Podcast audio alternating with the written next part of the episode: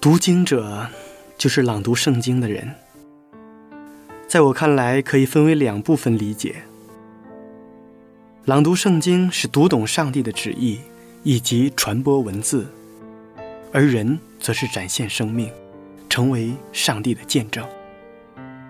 将值得关注的文字和值得尊重的生命完美结合，这就是我们的读经者。亲爱的朋友，你有多久没有朗读圣经了？很久了吧？因为很多人都觉得朗读圣经那是讲道人的事情，或者说它只属于一小部分人。朗读圣经属于每一个基督徒，更属于每一个人。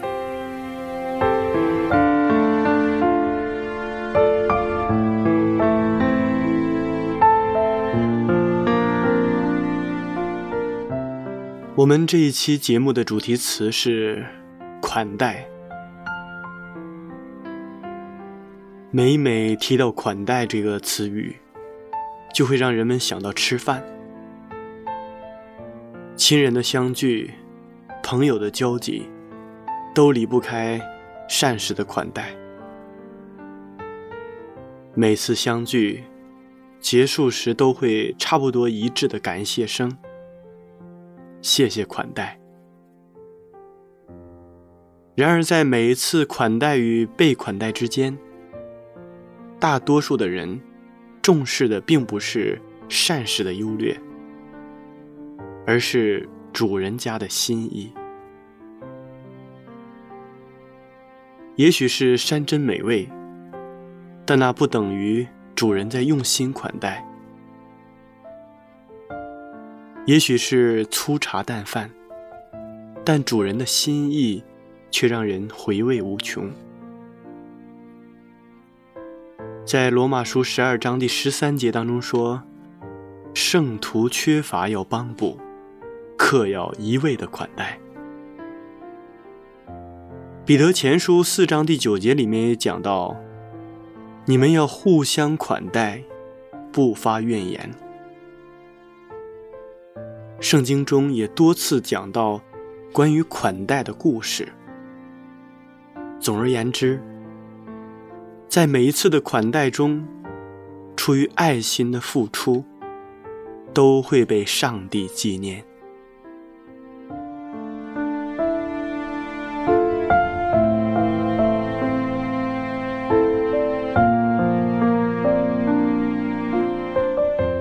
亲爱的听众朋友们，大家好，我是读经者节目的主持人明哲。今天我们要朗读的圣经是创世纪十八章第一节到第十五节。请大家准备好圣经，在朗读圣经之前，先让我们一同欣赏一首好听的诗歌。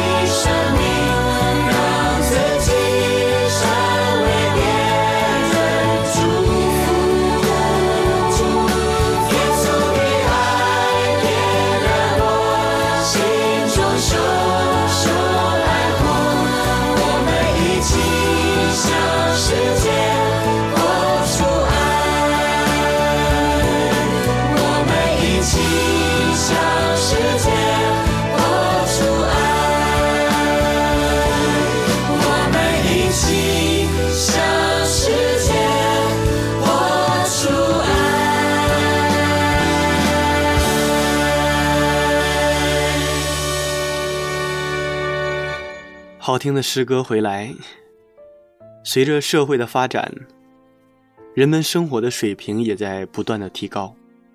就比方说，人们去饭店的目的已经不仅仅是为了吃喝，顾客的要求也更加的多元化，要求也就更高了。尤其对服务的要求，我们发现在今天这个社会真是高之又高。顾客能否迈进您酒店的大门，服务将是衡量的重要砝码之一。所谓今天在市场上的金牌服务，就是客人在抵达酒店或是餐厅的第一时间，让顾客找到归属感。同样的道理，亲人相见，朋友相聚，也绝非单纯的为了吃喝。这就需要人们更深的去理解款待的意义。下面让我们一同朗读《圣经·创世纪》十八章第一节到第十五节。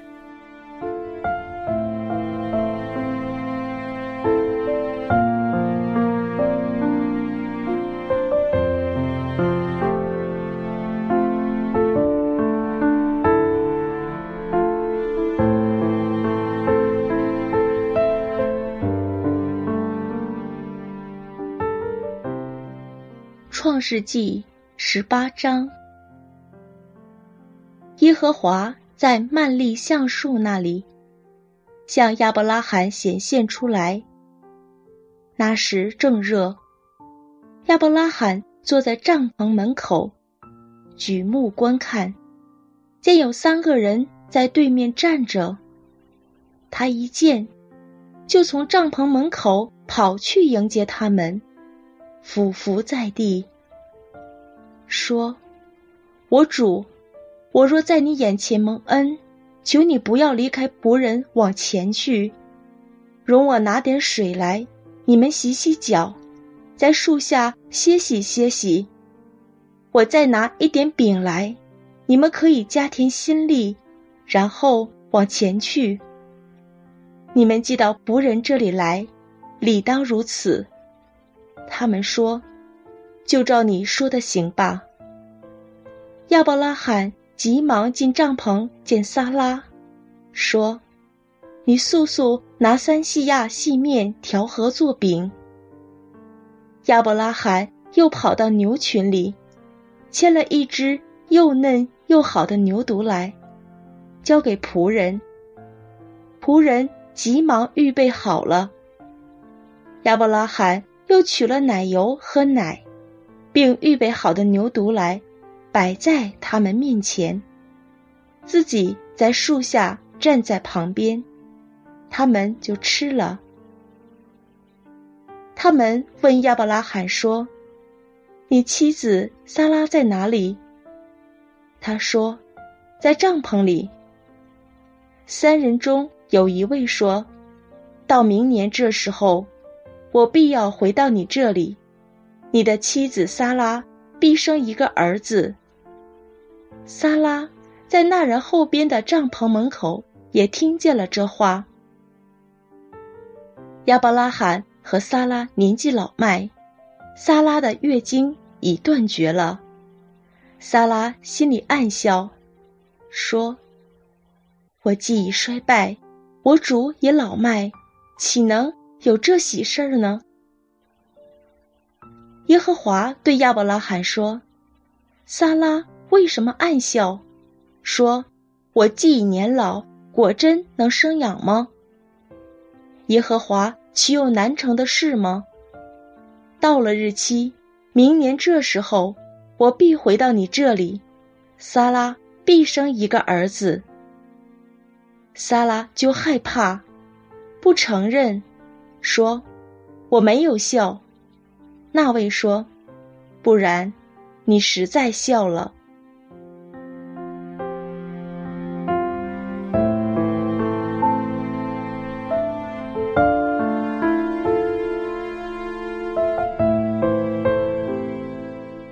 在圣经创世纪第十八章当中，记载了在一个炎热夏天的中午，先祖亚伯拉罕正坐在帐篷门口眺望着风景，忽然看见远远的有三个客旅走过来。当客人们还没有走进先祖帐篷的时候，他们就站住了，似乎是在商量到底他们要朝哪个方向去走。亚伯拉罕没有等他们前来请求，就立刻起来。在他们似乎要往别处去走的时候，赶紧地跑过去，以最殷勤的态度恳请他们赏光，能够到他的帐篷里暂时休息一下。于是圣经里面就记载了先祖亚伯拉罕亲手拿了水来，给他们洗去脚上的尘土，又亲自选择食品，让他们在阴凉的树下歇息的时候，饮食就预备好了。当先祖款待他们的时候，亚伯拉罕就站在旁边伺候着。上帝认为这一次殷勤接待客旅的行为有记在圣经上的价值，我们的确也从圣经当中看到先祖亚伯拉罕接待客旅时服务的周到和用心。在一千多年之后，有一位受圣灵感动的使徒提到这次经验的时候说道，不可忘记用爱心接待客旅，因为曾有接待客旅的，不知不觉就接待了天使。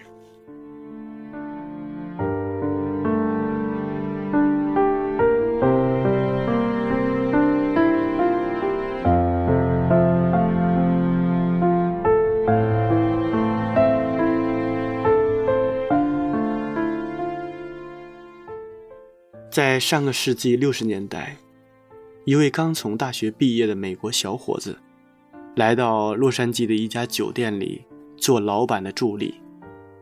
那是一家新开的酒店，无论是客房还是餐饮部门，设备都是最好的，其中的服务生和厨师也是经过层层的筛选才聘请过来的。可是哪怕如此，酒店的生意总是不太理想，这一切让老板忧郁不堪。他竭力想要改变这种现状。有一天，老板带上自己年轻的助理去巡查酒店的每一个细节，希望能够从中间找到一个突破点。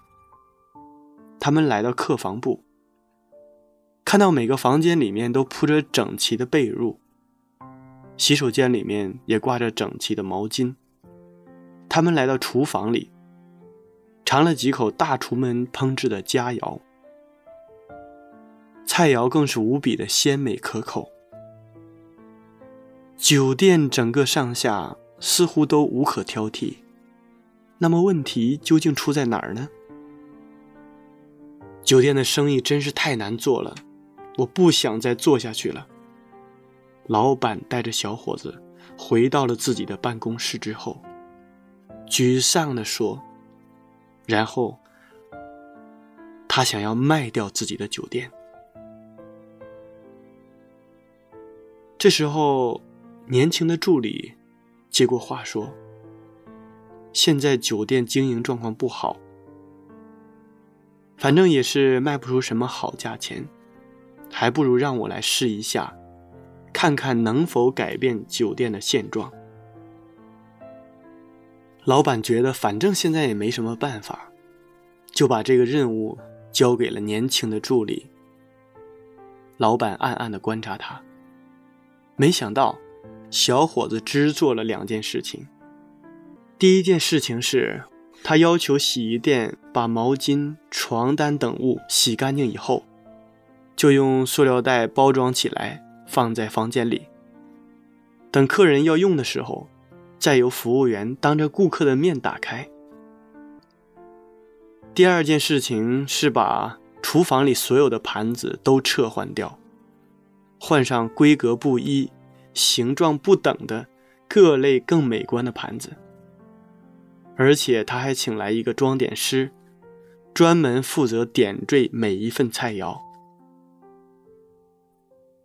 老板心想，把毛巾和被褥装进袋子里，等客人来了再拆开，这不是多此一举吗？用一些花里花哨的盘子来装菜，而且还煞费苦心的去点缀，这对菜肴本身的口味和营养有什么帮助吗？然而，让他没有想到的是，短短一个月的时间，酒店的老顾客竟然一天比一天多起来，营业额更是上涨了好几倍。老板喜出望外的把小伙子叫到自己身边来，询问其中的奥秘。小伙子反问他说：“您觉得经营酒店最主要的是什么？”“当然是尽一切能力做好服务。”老板说。助理接着说道：“所以，顾客住宿，你就给他们准备了被褥和毛巾；顾客就餐，你就给他们提供了饭菜。可是顾客并不能确定这些被褥和毛巾在之前的住客用过之后有没有洗干净，而且用袋子包起来以后，就免除了顾客的这些担忧，使他能感觉到这些毛巾和被褥是专门为他而设的。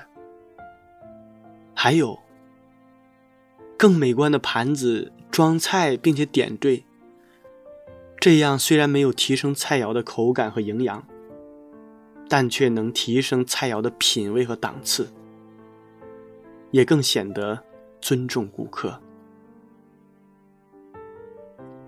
小伙子顿了顿，接着说：“好比是您去一个朋友家里面做客，朋友随意从洗漱台上拿一套毛巾、牙刷给你，这就叫服务；而特意的为您新买了一套，这就叫款待。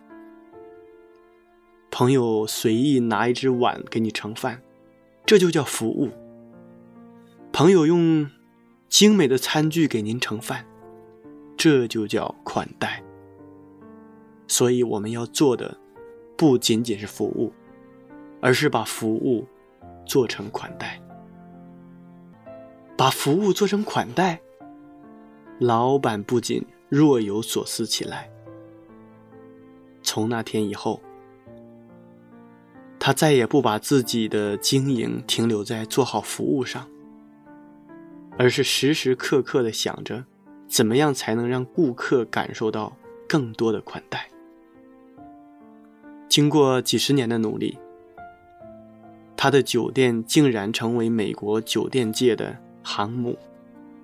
没错，它就是全球二十多个国家都设有分店的美国戴斯酒店。当初的那个小伙子，就是后来被誉为美国顶级企业管理大师的拉里·伯西迪。他曾经有一本名为《执行》的书中这样写道：“对待顾客有两种方式，第一种是机械服务，第二种则是盛情款待。”如果你想留住你的顾客，那就努力让他们拥有第二种感觉。的确，就像圣经当中所说的，不论是以一颗平等的心去款待，还是以一颗甘心服务的心去款待，都是上帝所喜悦的。我们通过圣经，我们通过生活当中的经验，我们发现我们对待我们身边的人，我们所要做的不仅仅是外表，而是内心。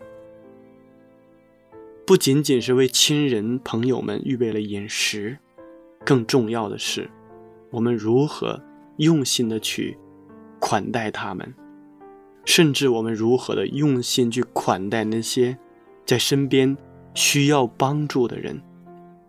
因为在圣经中，我们的救主曾经在比喻中这样说道：我实在的告诉你们，这些事你们既做在我弟兄中一个最小的身上，就是做在我的身上了。